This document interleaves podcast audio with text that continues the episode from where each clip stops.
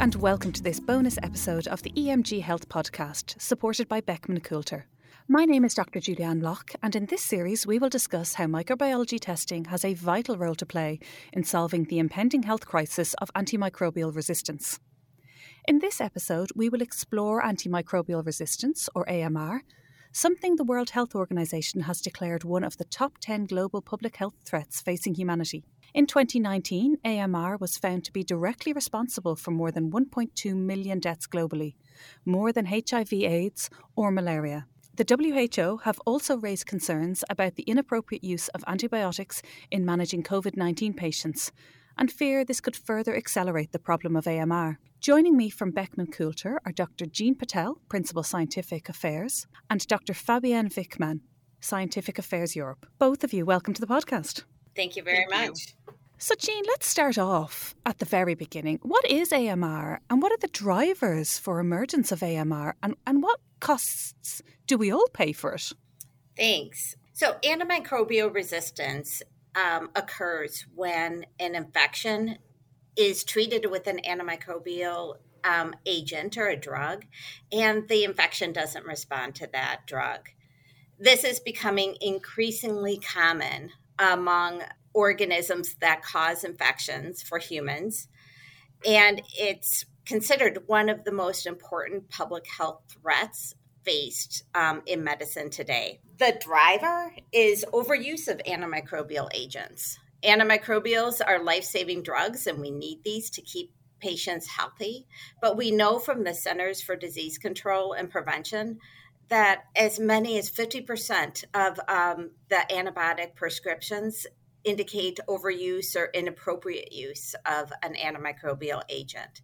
And wherever you have um, use of the antibiotic, you have an increased risk of um, either selecting for or really selecting for um, resistant forms of the infectious agent. We also know that antimicrobials are used in other sectors beyond healthcare. So, antibiotics are used on the farm, for example, and they're used on the farm to keep animals healthy similar to humans, but they can also be used to promote growth of a food producing animal.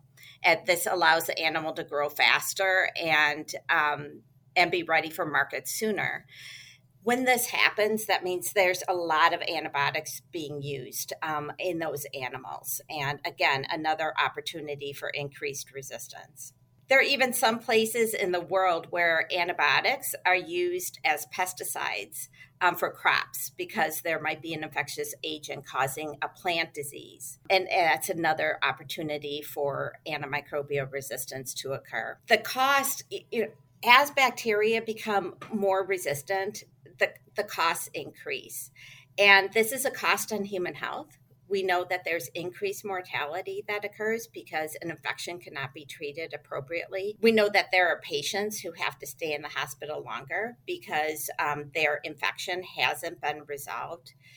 And really, some simple treatments that we took for granted, like surgery or um, chemotherapy treatments, these are um, occasions where patients might acquire um, infections.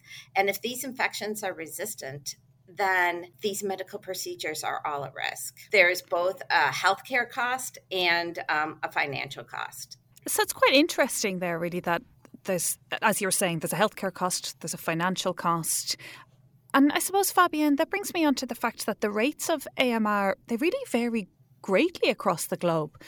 Why are there differences between regions or countries in the amount of AMR that is seen in those settings? Yeah, thank you. So one major point is that the historical use of antibiotics to treat infections plays a key role in the actual occurrence of levels of AMR in the individual countries and regions. And so, even when you look at Europe, there are big differences between countries. For example, one of the countries in Europe that ranks the highest in terms of antimicrobial resistance and also antimicrobial consumption is Greece. And I did look a little bit closer at Greece, like what are the reasons for antimicrobial resistance being so predominant in Greece? And that actually brings me back to what Jean has um, sort of mentioned before. Like one of the major driver in Greece is also the overprescription of antibiotics by, by physicians. And I do actually have a story there um, to share. When I traveled to Greece around 15 years ago, I was stung by a wasp. And I was stung in my toe, and my entire leg was really swollen. And so after a few days, I went to the hospital. And the doctor gave me two prescriptions. One of the prescriptions was for a antihistamine, which makes sense, and one of them was for an antibiotic, which I questioned. So I did not take the antibiotic, but I took the antihistamine, and the swelling eventually went down, and it, and it worked. So that kind of shows that overprescription in Greece for antibiotics is very common. Another point is that self medication and the ability of the pharmacist to actually sell antibiotics over the counter are a major contributing factor. This may especially be in the be the case where patients um, are known to have difficulty in access um, to a doctor, so where hospitals are really far away in rural Greece, for example. So the pharmacist may actually be aware that it's not the best to give this patient an antibiotic, but they also may fear that this patient would just go to another pharmacy and try to obtain the antibiotic or obtain a antibiotic without a prescription. So they're actually fearing of losing a regular customer. I did also want to mention like a last point of that some physicians not only in greece but also other geographies they suffer awareness or insufficient awareness of amr such as not recognizing an antibiotic resistance as a major global health problem. I think that's quite interesting, actually, that you do talk about the, you know, how pharmacists know that it mightn't be the ideal thing to give to people, but they almost feel like there's that expectation. And as you were talking about physician overprescribing, I, I live in the UK and the NHS is very much trying to down, you know, reduce the numbers of antibiotics. So it's really is education is really key, I suppose, in tackling this problem. Jean, increasingly we are seeing a rise in this multi drug resistance organisms and bacteria, or MDROs. Um, so, what are the examples of these and, and some of the real world implications as well? Well, one of the multi drug resistant organisms that I think is most familiar to people is um, methicillin resistant Staph aureus, and that's called MRSA. Um, MRSA became a household term um, a couple of years ago, and that's because um, this pathogen used to just cause um, infections in patients who were hospitalized, but then it moved into the community.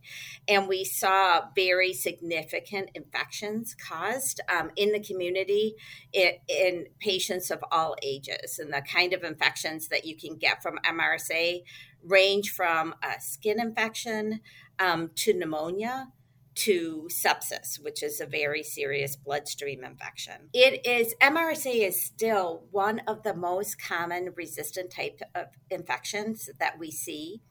Um, the good news about MRSA is that there are new drugs coming to market, and these drugs are effective for treating MRSA. So once you know a patient has that infection, doctor can usually find an antimicrobial agent that's going to be effective at treating the infection. A new type of resistance that has emerged are um, carbapenem-resistant Enterobacteriaceae and we call this CRE.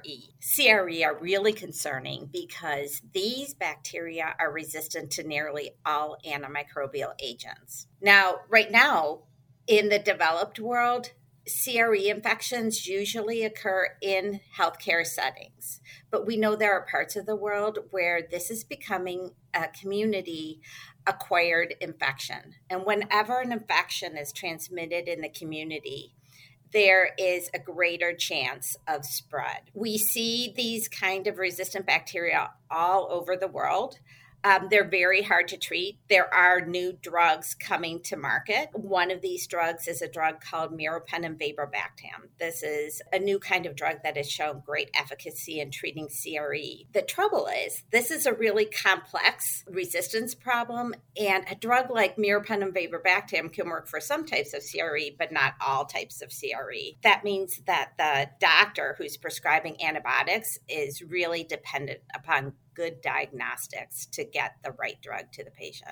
It's interesting there that you talk about CRE and this point that once something gets into the community, we know it spreads. And I suppose haven't we all been living through that for the last two years? Um, and we don't we don't really want to add another thing to the pile there. Fabienne, I suppose the use of broad spectrum antibiotics is a big contributing factor to AMR. It is essentially the equivalent of using a sledgehammer to crack a nut, I guess.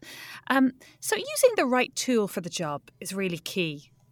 So, how can microbiology testing help to prevent the increase of antimicrobial resistance amongst the population? So, there's actually a very short answer to that. I'll elaborate on that further. But the short answer is that testing should be able to tell you which drug really works for the infection that you're seeing.